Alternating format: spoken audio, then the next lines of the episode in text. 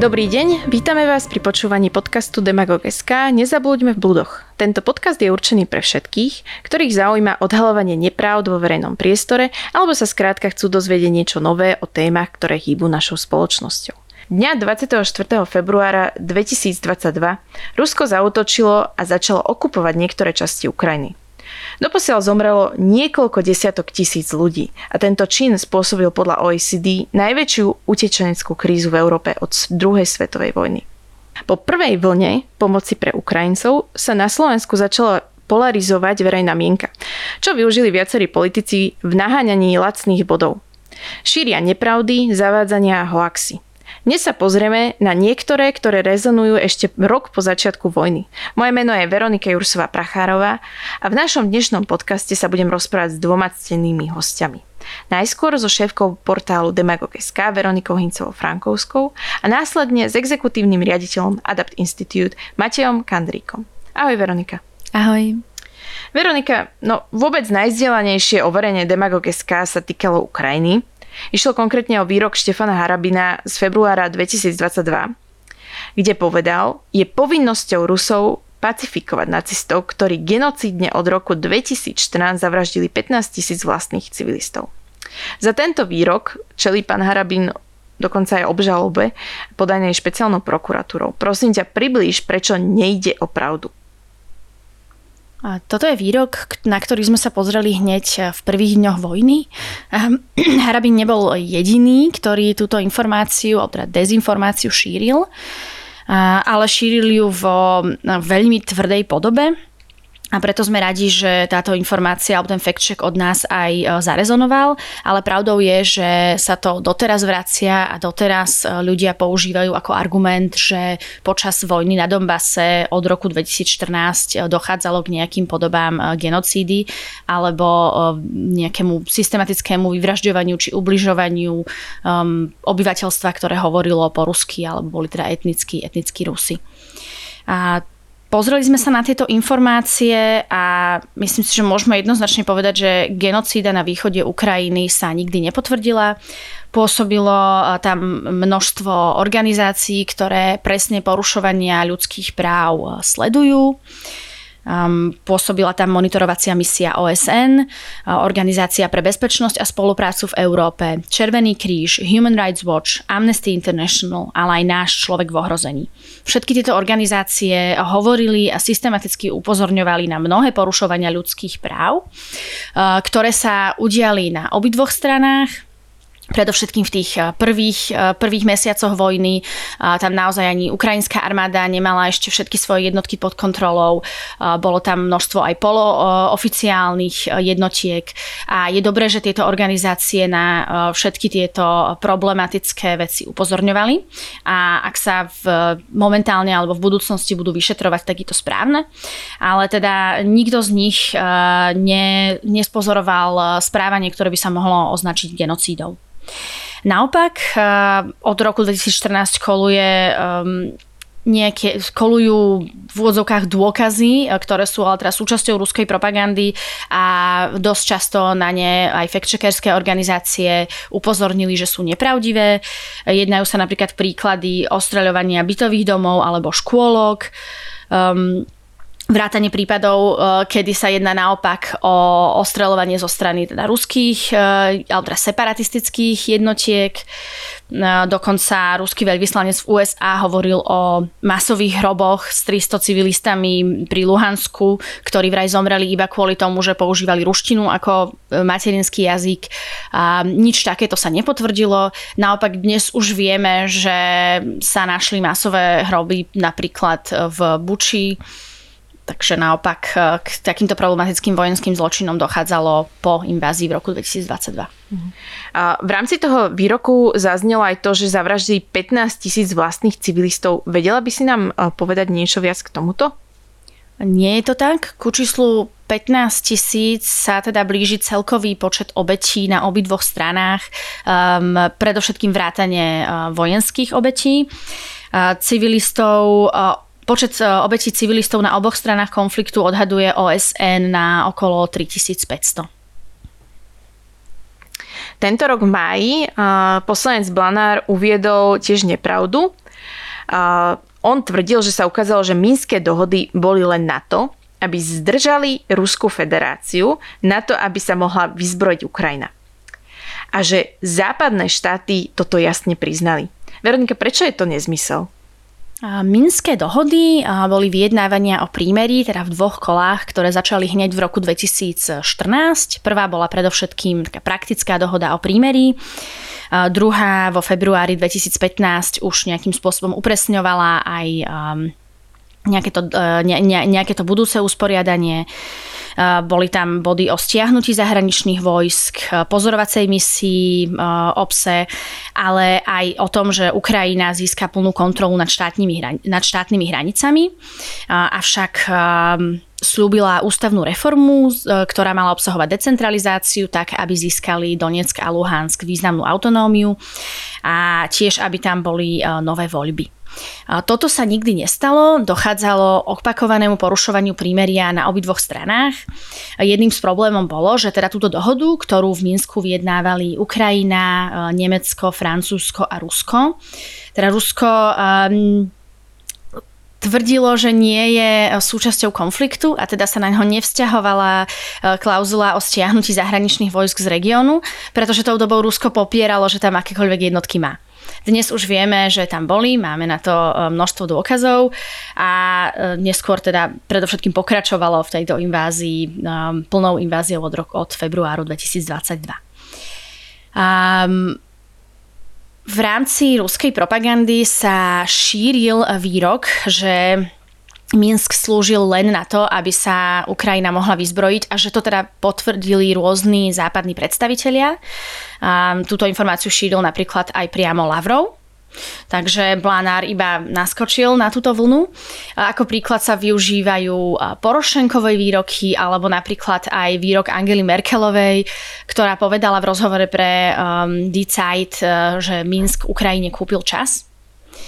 A rozhodne sa to však nedá uh, považovať za nejaké jasné priznanie západných štátov, že účelom týchto mierových e, rozhovorov bolo nejaké získanie času na vyzbrojenie Ukrajiny. Z dnešného uhla pohľadu si myslím, že to tak mnohí politici alebo komentátori môžu hodnotiť, že e, vďaka tomu prímeriu naozaj ukrajinská armáda a e, celkové, celkové vnímanie tohto konfliktu sa zmenilo a mohli sa vyzbrojiť, mohli sa vycvičiť jednotky avšak rozhodne sa tým nedá pripisovať e, nejaký zámer. Okrem iného už len preto nie, že teda vo februári 2022 uh, e, Ruská federácia zautočila na Ukrajinu, nie naopak. Veľkou témou bol aj predaj MIGov na Ukrajinu. Robert Fico v uh, už spomínanej relácii v apríli tohto roku uviedol, že bojaschopné MIGy my dáme na Ukrajinu, berieme vrtulníky, ktoré vôbec nepotrebujeme, ale tie vrtulníky ešte musíme zaplatiť nejakých 300 miliónov eur daň plus clo. Prečo ide o zavadzajúci výrok?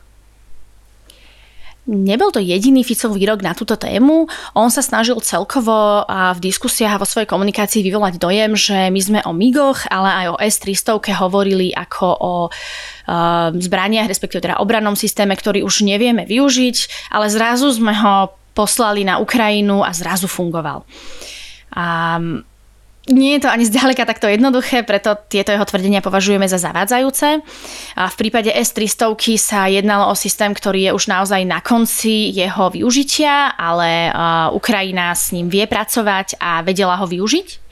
A podobne v prípade MIGov Um, my sme už nemohli, my sme, pre nás, pre Slovensko už bolo náročné získavať uh, náhradné diely, kvôli vojne odtiaľ to už odišli aj technici, ale zároveň uh, už uh, dlhodobo už dlhodobo nemáme ani dostatok pilotov, ktorí by ich mohli obsluhovať. Čiže pre Slovensko naozaj bolo veľmi nevýhodné MIGI akýmkoľvek spôsobom prevádzkovať.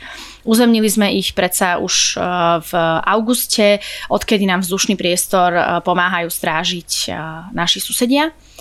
Ale stále platí, že tieto lietadla buď vedia priamo ako stíhačky, ale s väčšou pravdepodobnosťou ako náhradné diely využiť piloti a technici na Ukrajine. Hm. Myslím, že toto je dostatočne zrozumiteľné, ale kľudne môžeš ešte doplniť, ak máš niečo. Fico k tomu dodával, že naopak nás USA v úvozovkách až donúčilo kúpiť drahé vrtulníky, ktoré nepotrebujeme. Um, je to skôr tak, že USA nám dalo túto možnosť. E, nejedná sa o žiadne staré odlietané stroje, ako on hovoril. Uh, vrtulníky Viper boli vyrobené v roku 2015 pre Pakistan. Uh, kvôli zmene v nejakých politických jednaniach si však Pakistan nakoniec nekúpil a USA hľadalo um, ďalšieho nákupcu týchto strojov medzi svojimi spojencami. Um, je pravdou, že sme napríklad v nejakých plánoch um, obrany Slovenskej republiky nepočítali s takýmito útočnými vrtulníkmi, ale mnohí zástupcovia armády sa vyjadrovali, že to je preto, že sú príliš drahé, ale keďže, sme, keďže máme možnosť ich nakúpiť e, približne v tretinovej cene, tak e, budú naozaj veľkým vylepšením slovenskej armády a obrany schopnosti.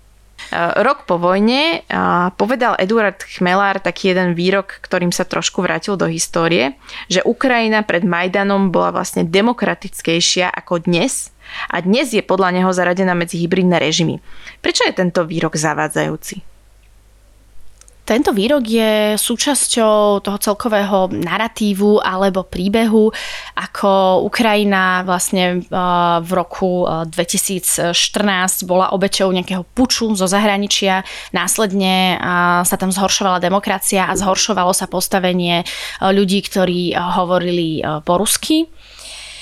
Um, rôzne časti tohto príbehu nie sú pravdivé, ale nesedí ani len to, uh, že by Ukrajina mala nejaké horšie, uh, horšie uh, hodnotenia v v medzinárodných rebríčkoch demokracie alebo transparentnosti.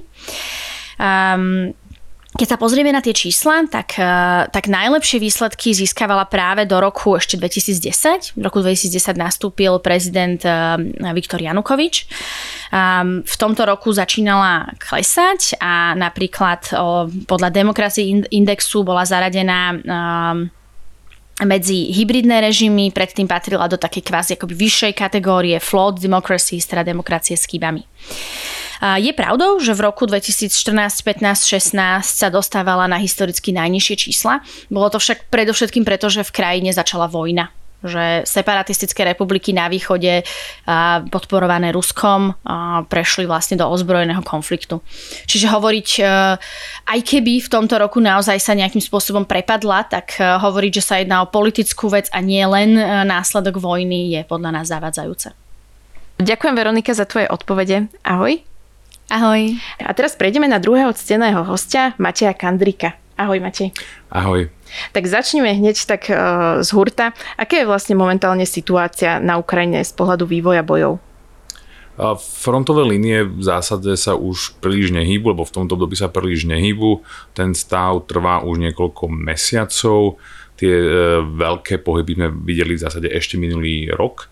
A dnes sa stále hýbme v tej opotrebovacej fáze konfliktu, kedy si tie strany eh, merajú sily. Eh, rozhodne nejaká činnosť nie je utlmená, eh, boje prebiehajú pomerne prudko alebo s vysokou intenzitou, ale neprejavuje sa to na pohybe frontovej línie, to znamená ani jedna zo stran nezískava nejaké nové územie, neoslobodzuje. Dostratená, dá sa povedať, išla ofenzíva z ruskej strany, ktorá prebiehala začiatkom roka v zime a dnes stále čakáme na nástup e, ukrajinskej ofenzívy. Niektorí špekulujú, že hm, isté náznaky, istý možno prieskum bojom, isté skúšanie ruskej obrany e, je už predznamenaním e, tej ofenzívy.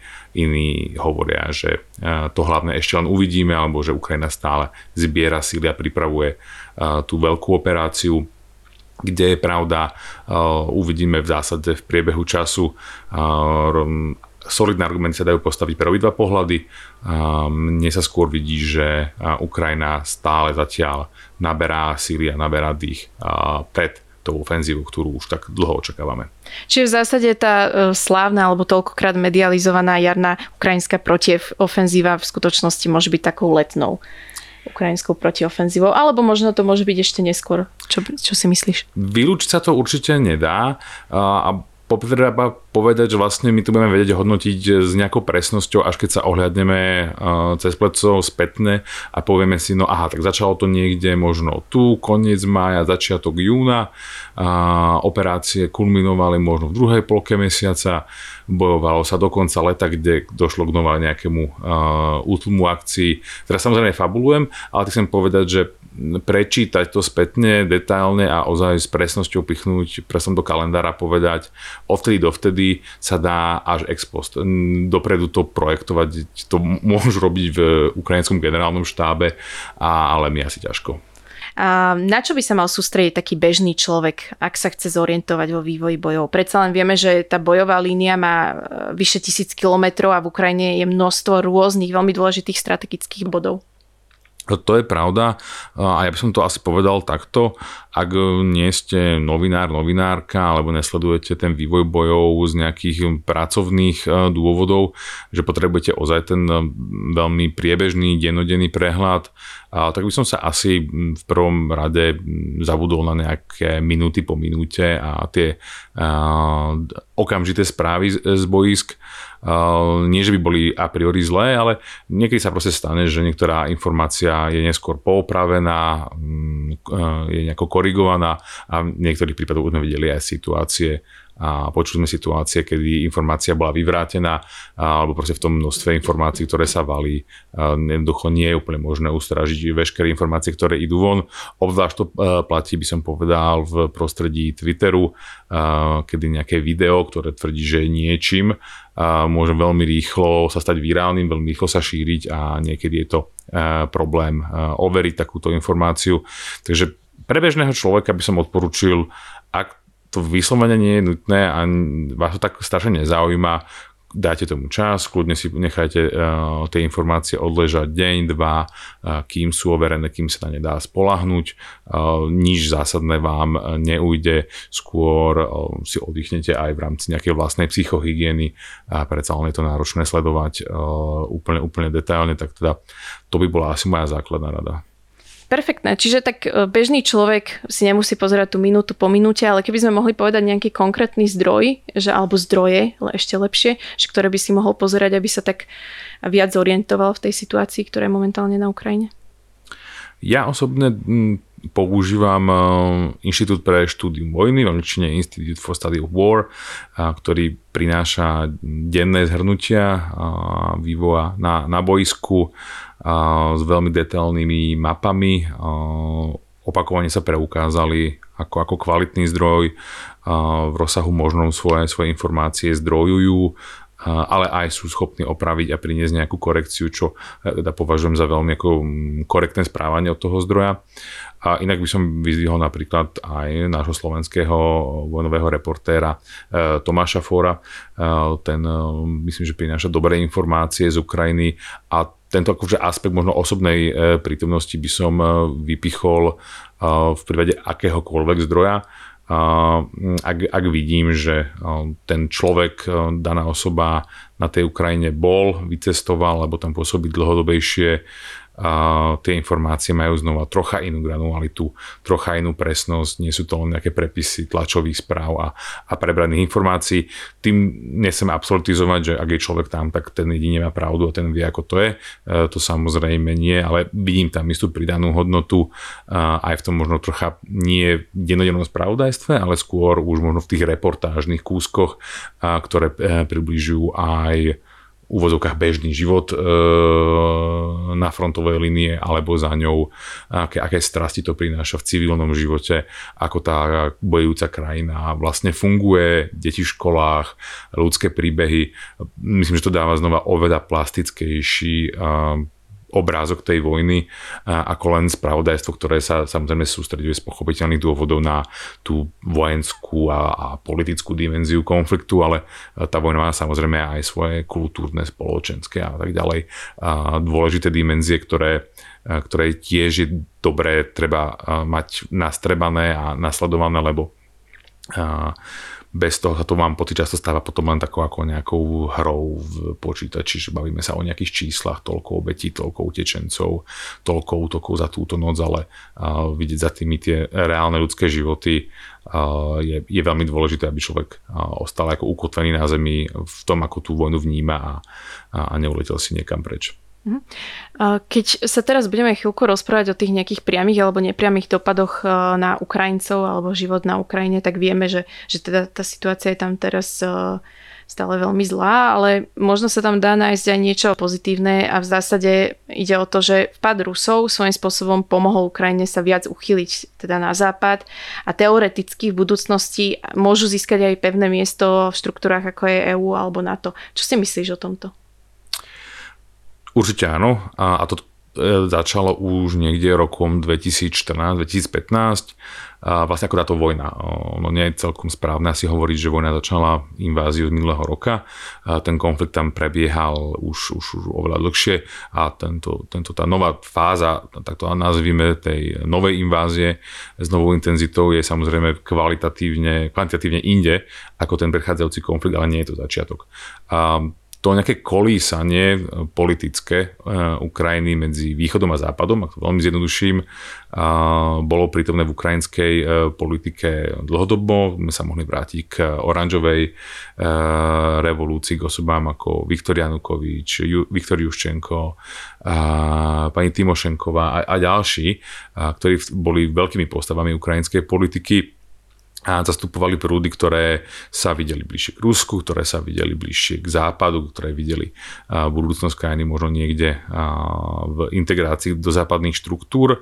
Ale krajina sa v tomto takým nejakým spôsobom trocha, trocha motala, nemala v tom úplne, úplne jasno a to sa dá dopatrať aj v nejakých dlhodobých prieskumoch verejnej mienky, ktoré, ktoré, ktoré sú dostupné v ukrajinčtine, ktoré si robili Ukrajinci sami na historických dátach. Zlom prišiel v zásade práve tým rokom 2013, 2013 a kedy sa vtedajší prezident Janukovič rozhodol zhodiť zo stola asociačnú dohodu s Európskou úniou, ktorá mala vtedy pomerne širokú spoločenskú podporu, prešla už ukrajinským parlamentom, Verchovnou radou, otvárali sa prvé legislatívne procesy, ktoré mali túto asociačnú dohodu priviesť e, do plnej platnosti, kedy ale prišiel obrad e, priamo z prezidentského úradu a Viktor Janukovič povedal, že Ukrajina nakoniec túto dohodu nepodpíše. Ďalší vývoj vlastne bola tá revolúcia dôstojnosti, udalosti na Majdane, anexia Krymu, vypuknutie konfliktu na Donbass. Samozrejme teraz veľmi zjednodušujem a zhosťujem tie, tie udalosti, ale zhruba t- takto sa dá nakresliť tá, tá, tá logická linka súvislosti, čo na Ukrajine prebiehalo. No a už od týchto, týchto okamihov vidíme mm, nejaký posun v ukrajinskej spoločnosti, ktorý sa viac vymedzuje na úrovni nejakých kultúrnej, spoločenskej, národnej identity uh, voči Rusku veľmi kriticky. To akože bolo na Ukrajine samozrejme prítomné uh, dlhodobo, nie je to žiadna novinka, ale dnes to začalo ozaj presiakať do širokých uh, vrstiev spoločnosti a častokrát aj rusky hovoriaci Ukrajinci začali o sebe viac premýšľať ako, ako o občanoch štátu Ukrajina a hľadali cesty nejaké súnáležitosti, to je asi správne slovo, práve k ukrajinskému štátu. Na tej politickej linke to vieme deklarovať napríklad tým z roku 2018 si Ukrajina dala do ústavy to, že jej členstvo v Severoatlantickej aliancii alebo v Európskej únii, že to sú základné ciele jej zahraničnej politiky a, a tým zakotvením v ústave vlastne tomu len dali tú váhu, že teda to nie je niečo už, e, čo môže jednoducho zmeniť akákoľvek ďalšia vláda, ale že je tu nejaký veľmi široký a hlboký spoločenský koncenzus na tom, že chcú vidieť Ukrajinu v týchto, e, v týchto zoskupeniach. Takže znova ten, ten pohyb uh, tu vidíme už rozhodne pred uh, inváziou z minulého roka a tá invázia myslím, že ak, ak niečo dokázala v tomto smere, tak je to len prehlbenie toho ukrajinského komitmentu uh, pre tieto štruktúry, ale súčasne vo praktickej stránke ho aj nesmierne skomplikovala, mm-hmm. pretože ani jedna z týchto organizácií nemá tak celkom napísané pravidlá, ako pristúpiť k kandidátovi, ktorý na ktorého území, na ktorého teritoriu prebieha vojenský konflikt. Uh, to je samozrejme značný problém, pre, pre NATO je to problém uh, z hľadiska, ak to znova úplne zjednoduším, uh, z hľadiska článku 5, ak si teda predstavíme, že teda Ukrajina by mala byť členom NATO a súčasne by na jej území mal prebiehať konflikt, ktorý by nebol vyriešený, tak tá predstava je asi trochu sci-fi a to sa pravdepodobne nestane konec koncov keď sme nevideli prístupenie e, k členstvu a k debatám o členstve v tom období od 2014-15 do teraz, asi ťažko by sa hľadal argument, prečo by to zrazu, e, zrazu malo ísť. Aj ten nadchádzajúci summit e, Severoatlantickej aliancie vo Vilniuse, ktorý nás čaká teraz za, za mesiac v podstate, bude do veľkej miery o tom hľadaní ciest, ako vieme Ukrajine pomôcť viac, ako vieme eh, zintenzívniť to členstvo, ako vieme možno nakresliť nejakú roadmap eh, eh, pre jej bližšie zbližovanie sa s alianciou, ale plno právne členstvo dnes na stole z, z, z dôvodu samotnej vojny proste, proste nie. A, a s Európskou úniou je to hm, podobný, ale nie je samozrejme úplne rovnaký príbeh. Znova aj pre Európsku úniu platí, že nemáme pravidla prispôsobené na to ako, ako únia, aby sme vedeli prijať štát, ktorý je vo vojnovom konflikte. To znamená napríklad aj to, že nemá pod svojou kontrolou všetky územia, ktoré jej medzinárodne uznávame. To sú tie dnes okupované teritoria, a to nie len Krym, ale aj, ale aj ďalšie časti Ukrajiny. A potom sú tu otázky, čo pri, sa ešte na to, kým je to v zásade politická otázka, tak e, Európska únia si definuje aj e, špecifické kritériá na legislatívne úpravy, reformy, nejaké proste rozpočtové e, veci a tak ďalej. Tu už je že ozaj presný zoznam kritérií, ktorými pristupujúca krajina musí prejsť, tak ako s nimi prišlo Slovensko, tak ako s nimi prišli iné krajiny. A teraz je vlastne tá debata o tom, ako a či a do akej miery chceme a vieme s tými kritériami hýbať tak, aby bolo pre Ukrajinu reálne nimi prejsť. Tu, ale to nie je len o zase o tom, že nejakým spôsobom chceme znižovať uh, laťku, ale je to proste o reflexii toho faktu, že ten štát proste niečo uh, dnes urobiť ozaj, ozaj nemôže. Treba aj povedať, že vlastne Ukrajina veľmi veľa už zvládla urobiť a k Európskej únii sa enormne priblížila, ale stále sú veci, ktoré treba nejakým spôsobom doriešiť. A tá debata je o tom, že teda či chceme v situácii, ktorá je rozhodne výnimočná a naše vlastné pravidlá a na to nemysleli, akú veľkú výnimku alebo akú veľkú flexibilitu chceme, chceme nájsť a tej Ukrajine dať. Lebo sú tu aj ďalšie kandidátske krajiny, ktoré čakajú na členstvo v Európskej únii, ktoré, ktoré tiež potrebujeme sa dívať aj na to, že teda, aby sme nevytvárali nejaký precedens sám o sebe a, a nevytvárali s tým nejaké problémy ďalšie. A to už nehovoria o tom, že samozrejme, čo by v plnej miere členstvo takej veľkej krajiny, ako je Ukrajina, znamenalo. Takže ja si myslím, čo sa týka tohto, by som to už uzavrel. V oboch prípadoch nás čakajú ešte veľmi dlhé a zložité e, rokovania. A, ale myslím si, že minimálne a, v oboch organizáciách tu je a, vôľa sa o tom baviť žiadna krajina to, to nedáva úplne bokom do stola, že toto, toto v žiadnom prípade nie, ale bude to nadlho, nebude to jednoduché. A je tam množstvo otázok a, a detailov a, a tých e, nuancí v obidvoch dialogoch, či smerom k EÚ alebo aj smerom k NATO, ktoré sa ešte musia, musia doriešiť a v neposlednom rovine je to aj ten faktor. My dnes nevieme, kedy a ako sa vojna na Ukrajine skončí. Samozrejme, e, všetci si želáme, aby to bolo čo najskôr a víťazstvom Ukrajiny, ale to nie je e, jediný možný scenár pre koniec toho konfliktu a to o tom otvára ďalšie otázky nad, nad tým členstvom. Mhm. Jasné, ďakujem. Ďalej sa hovorí ešte o takom z tých pozitívnych dopadov, že vlastne to spôsobilo akési spájanie západu. Ale na druhej strane sa často zabúda práve na to, že, že v podstate na, na Čínu a na jej zahraničné aktivity a posilňovanie vplyvu. Že v podstate tým, že Západ sa zameral na tú Ukrajinu a začal tam vyvíjať nejaké aktivity alebo vyvíjať aktivity, ktoré by možno mohli nejakým spôsobom pomôcť Ukrajine, sa pozabúdalo na, na niektoré tie aktivity Číny a že sa to neriešilo a čo, čo sa napríklad v tej Číne podarilo? Alebo ako, ako vnímaš túto situáciu z pohľadu Číny a jej vplyvu? Tak to je dosť komplexná uh, otázka na rozobratie. Čína si v poslednom období prešla s aj nejakými svojimi vlastnými dôležitými zmenami a výzvami. Jednou bola tak tzv. politika nulového covidu, ktorá výrazne škrtila čínsku ekonomiku, čínske hospodárstvo veľkým zatváraním oblastí, kde vlastne boli veľmi drakonické opatrenia voči, voči prípadom nových, nových, nových prípadoch covidu. A potom vidíme isté centralizáciu moci v, v, v rukách aktuálneho čínskeho lídra, ktorý sa, ktorý sa vydával, ktorí to opisujú až cestou Mao Tse-tunga, kde ozaj to kolektívny orgán, ako, ako proste bola riadená komunistická strana, a sa dnes vyslovene kor, centralizuje moc v, v rukách uh, Xi Jinpinga, uh, čo je v rámci tej, tej čínskej politiky trocha obrad, alebo plne výrazný obrad.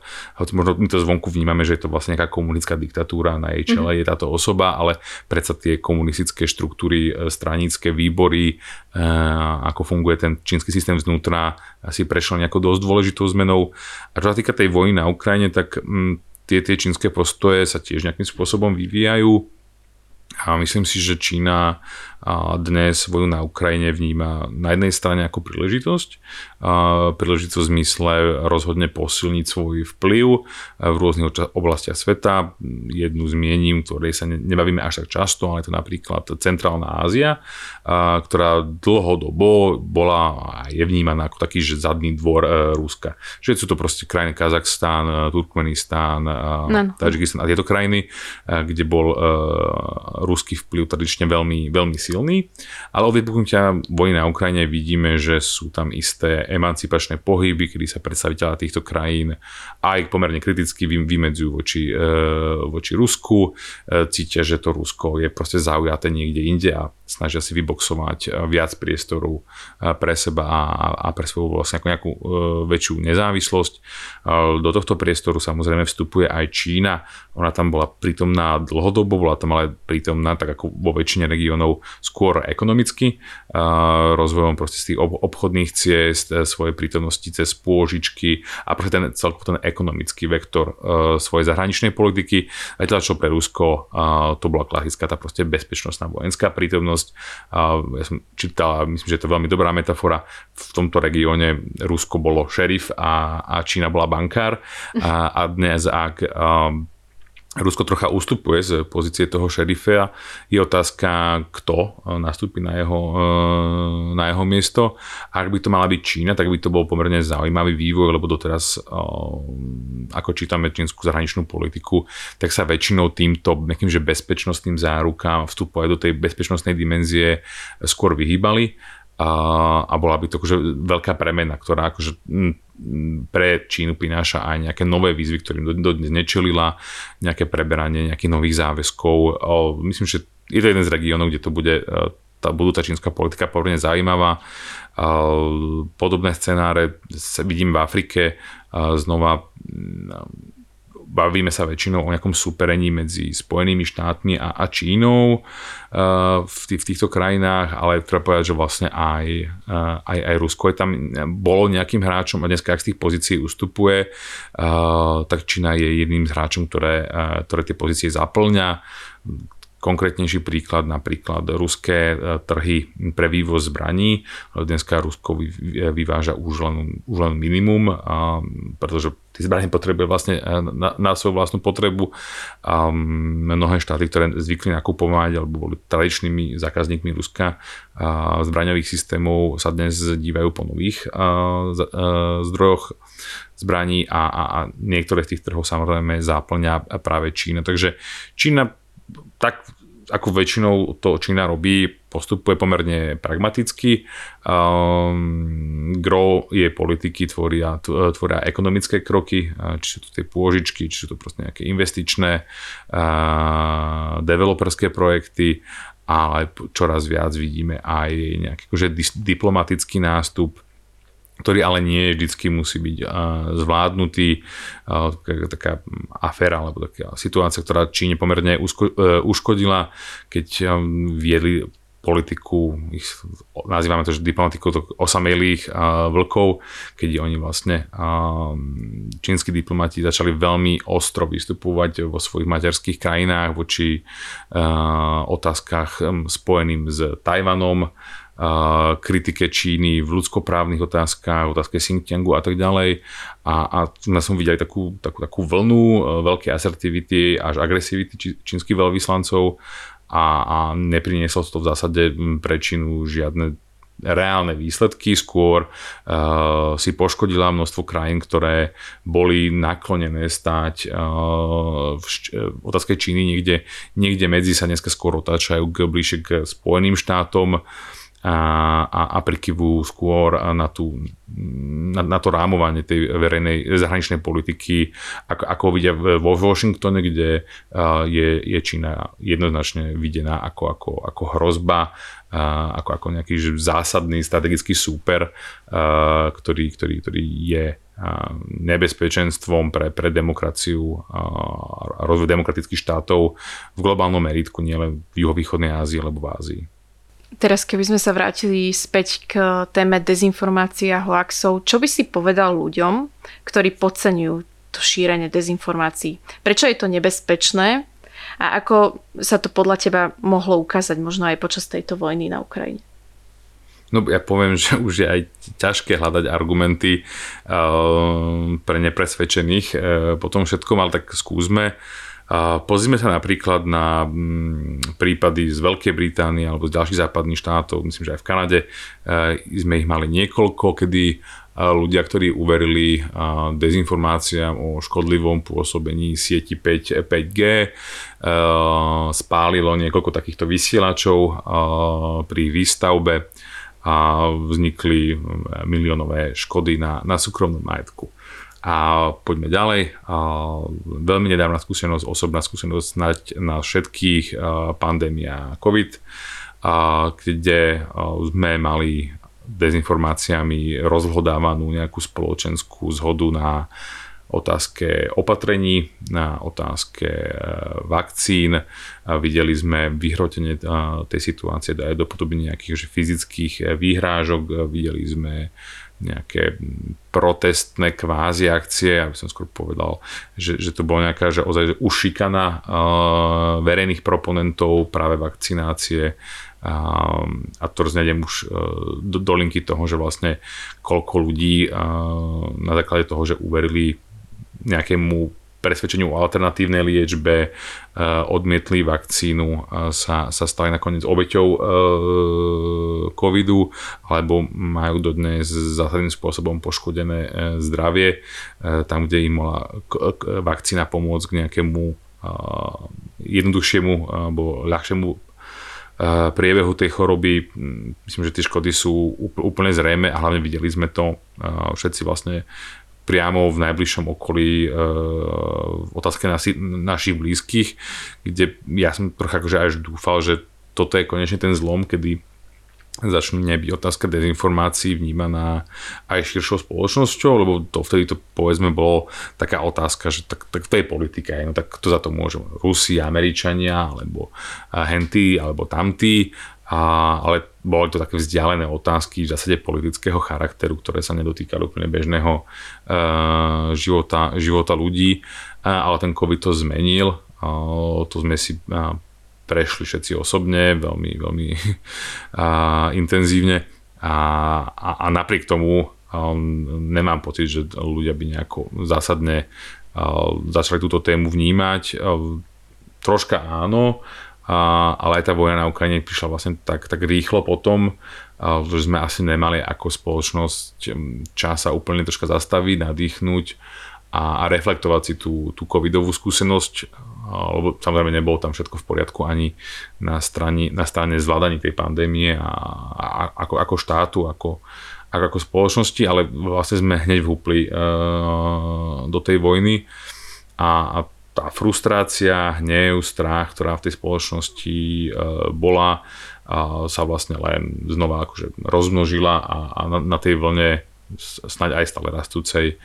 A dnes surfujeme nejakým spôsobom ďalej a uvidíme, čo nás e, čaká, aký zlom v septembrových voľbách predčasných e, tu na Slovensku, alebo vidíme už dnes, že tieto témy, netradične pomerne zahranično-politické témy, tá vojna sa ukazujú, že budú v týchto voľbách e, rezonovať veľmi výrazne. Ako vnímaš vlastne situáciu vo V4, čo sa týka tých dezinformácií, že aké sú tam také tie najväčšie rozdiely, a dajme tomu vo využívaní tých dezinformačných kampaní, v obsahu tých dezinformácií o Ukrajine? Tie rozdiely sú pomerne zásadné a sú ešte by som povedal na, na vyšších úrovniach, ehm, než ako si naznačila. E, povedzme v Maďarsko. V, Maďarsku je bohužiaľ realitou to, že jedným z, z najzasadnejších manipulátorov v informačnom priestore je priamo maďarská vláda a jej spriaznené médiá. Tam vidíme úplne bez hamby komunikačné kampane, ktoré hovoria o tom, že za extrémne vysokú infláciu v Maďarsku za, za rast cien, klesajúcu úroveň e, kvalitu života, e, môžu bruselské sankcie. Vlastne je to vyslovene to všetci videli, oblepené Maďarsko billboardmi, ktoré hovoria, že uh, tie bomby, čo padajú na maďarskú ekonomiku, sú, sú bruselské sankcie a, a ten problém je, je tam. Uh, už tradičné očierňovanie a zdôvodňovanie všetkého zlého, negatívneho osobou uh, Georgia Šoroša, uh, čo sú vlastne tie, tie najhrubšie konšpiračné teórie a, a narratívy, tak tam, kde ich my zatiaľ vidíme len z nejakých uh, alternatívnych médií a možno z úst e, opozičných e, politikov, tak v prípade Maďarska bohužiaľ tieto veci je počuť z oficiálnych kruhov, z oficiálnych médií, odvladných a čelných stranických predstaviteľov strany Fidesz. E, takže tá situácia v Maďarsku je, je, je, je v tomto úplne inde. V zvyšných krajinách Česká republika tak samozrejme tam v obsahu tých narratívov nie je až taký zásadný rozdiel, ale ja vidím zásadný rozdiel je reakcia spoločnosti na ne. Keď sa Andrej Babiš v druhom kole prezidentských volieb v Českej republike vytasil s narratívom o tom, že Peter Pavel naženie Čechov do války a že, že, že vlastne vnúčikovia babičiek a, a synovia a, a bratia a otcovia rodín, že pôjdu na, na front, že bude mobilizácia tak spoločnosť e, toto odmietla. E, to sa dá dokladovať na výnimočnej účasti v druhom kole, na tom, ako, s akým veľkým rozdielom Petr Pavel vyhral, že česká spoločnosť tento akože narratív, toto strašenie vojnou a neakceptovala a Andrej Babiš dra- dramatickým spôsobom prehral voľby. A, takže tam vidím, že česká spoločnosť na toto úplne naskočila. Áno, vidíme tam aj nejaké tie a, protesty v Prahe, vidíme nejaké incidenty, pokus e, sa dostať do, do Národného múzea. Nezľahčujem to. E, aj, aj česká spoločnosť a český štát e, si vedie svoj boj s dezinformáciami a s, s týmto fenoménom, ale, ale nevidím ho zase až taký, až taký zásadný. A ako je to možno u nás, Polsko, tam je to zase, ako, zase úplne inde, tam s nejakým otvorene proruským, prokremelským uh, obsahom sa nedá fungovať vôbec. Uh, z toho, ako proste historické a kultúrne uh, je polská spoločnosť nastavená. A dnes v Európe ťažko nájsť aj väčšieho podporovateľa Ukrajiny, ako je Polsko tam sú zase tie deliace linky skôr po tej národno-konzervatívno-populistickej uh, linke retoriky versus také nejakej proeurópskej uh, liberálnej stránke, um, ktoré sa dnes akože zhodnú na tom, že Ukrajine treba pomáhať, Rusko je agresor, ale to je až tak všetko, na čom sa zhodnú a, a tá vnútorná debata ak tiež samozrejme používa nejaké že manipulatívne nátlakové praktiky, dezinformácie, ale, ale sú proste pohrúžené v tej svojej debate. No a my doma na Slovensku to asi, asi nemusíme nejako de, e, detálne rozoberať, kde sme a ako sme ale proste vidíme jednoznačne naprieč už len V4, že tá situácia je dosť iná. Ale ak by som zmenil aj niečo, čo je možno že podobné, alebo čo sme videli mm, fungovať vo viacerých krajinách, tak napríklad, keď tu bola práve tá vlna mm, e, narratívov, ktorá hovorila o tom, že budeme mobilizovať. E, objavovali sa rôzne falošné povolávacie rozkazy, dezinpretovali sa rôzne vojenské cvičenia ako, ako, ako príprava na, na, na, na obnovu odvodov, na obnovu povinnej vojenskej služby tak to sme registrovali prebiehať súbežne u nás na Slovensku, znova v Českej republike, v Polsku, eh, ale aj v Rumunsku a v ďalších krajinách, čo by mohlo naznačovať aj nejakými ďalšími informáciami, že sa jednalo o nejakú že širšiu koordinovanú kampaň, eh, samozrejme s tým cieľom vyvolať eh, strach a pocit ohrozenia z tej vojny a samozrejme tým pádom nejaký proti, e, protivojnový postoj a, a volanie po, pomiery a, a mierových e, rokovaniach. Ale znova akože vidíme, že v rôznych krajinách to malo rôzny efekt. U nás e, bohužiaľ, myslím, že to bolo posledné medializované číslo bolo nejakých 40 tisíc našich spoluobčanov, ktorí sa registrovali k odmietnutiu výkonu špeciálnej služby a, lebo do veľkej miery že uverili, lebo boli presvedčení o tom, že e, táto situácia je ozaj, ozaj e, reálna, že s mobilizáciou a verili, alebo veria dodnes možno, že, že to tlačivo, ktoré si podali v tej danej situácii a by ich vlastne vylúčilo z tejto služby, čo je samozrejme, že celé veľké nepochopenie toho e, právneho nástroja, na čo slúži, a ako to celé funguje ale uh, myslím, že takže damage was done, uh, bohužiaľ a um, komunikačne sme to asi úplne uh, nezvládli uh, a rozhodne to nie je dobrou vizitkou uh, pre krajinu ako takú, že sme v tejto situácii reagovali takto a takto. Uh-huh. A prečo je to nepochopenie toho právneho nástroja? Že prečo to tých 40 tisíc teda úplne dezinterpretovalo v podstate? Tak ako myslím si, že no, ako spoločnosť trpíme veľmi nízkym právnym povedomím vo všeobecnosti a právnym to je možno ešte silné slovo, to je také povedomie o tom, ako, ako naše inštitúcie fungujú, e, čo robia a, a na čo sú určené a to vidím akože často dezimpretované a také tie najzákladnejšie veci, že ľudia úplne nerozumejú, aká je úloha mm, prokuratúry v, v systéme, keď volajú po tom, že pani prezidentka má urobiť A, B, C alebo niečo iné, pričom nič z toho nespadá do jej, e, do jej e, agendy. Teraz sme to myslím, že veľmi e, aktuálne videli ohľadom debát o úradníckej vláde, častokrát aj, aj od nejakých že komentátorov a no, novinárov človek vidí, že nie je tam úplne takéto, že aha, to je trocha inak. No e, problém je to, že proste málo si vysvetlíme, ako veci fungujú a tu myslím, že dobr, dobr, dobrou dobrým protiopatrením je, je nepodceňovať mm, do zbudnutia, opakovať a vysvetľovať najzákladnejšie veci.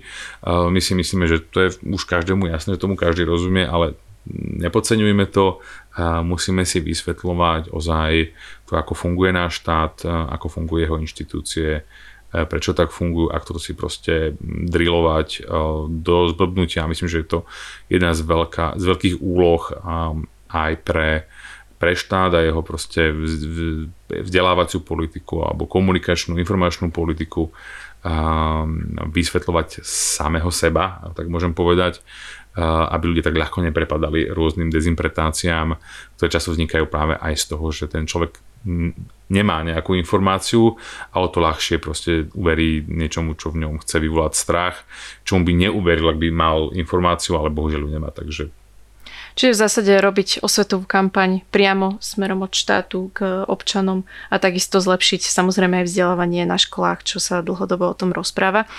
Teraz, aby som sa vrátila ešte k tým uh, dezinformáciám, moja úplne posledná otázka, alebo teda k hoaxom. Čo vnímaš za taký najnebezpečnejší hoax uh, súvisiaci s vojnou na Ukrajine? Fíha, no to je dobrá otázka. Neviem, či poviem najnebezpečnejší, ale e, za mňa taký najperfidnejší a, a najzakernejší a je ten metanarratív, to je taký, taký ten narratív, ktorý akože spája do seba viacer a, a rámcuje mnoho ďalších, je to, že vlastne tá idea, že Rusko sa bráni. Že Rusko je v tomto konflikte v zásade obeťou.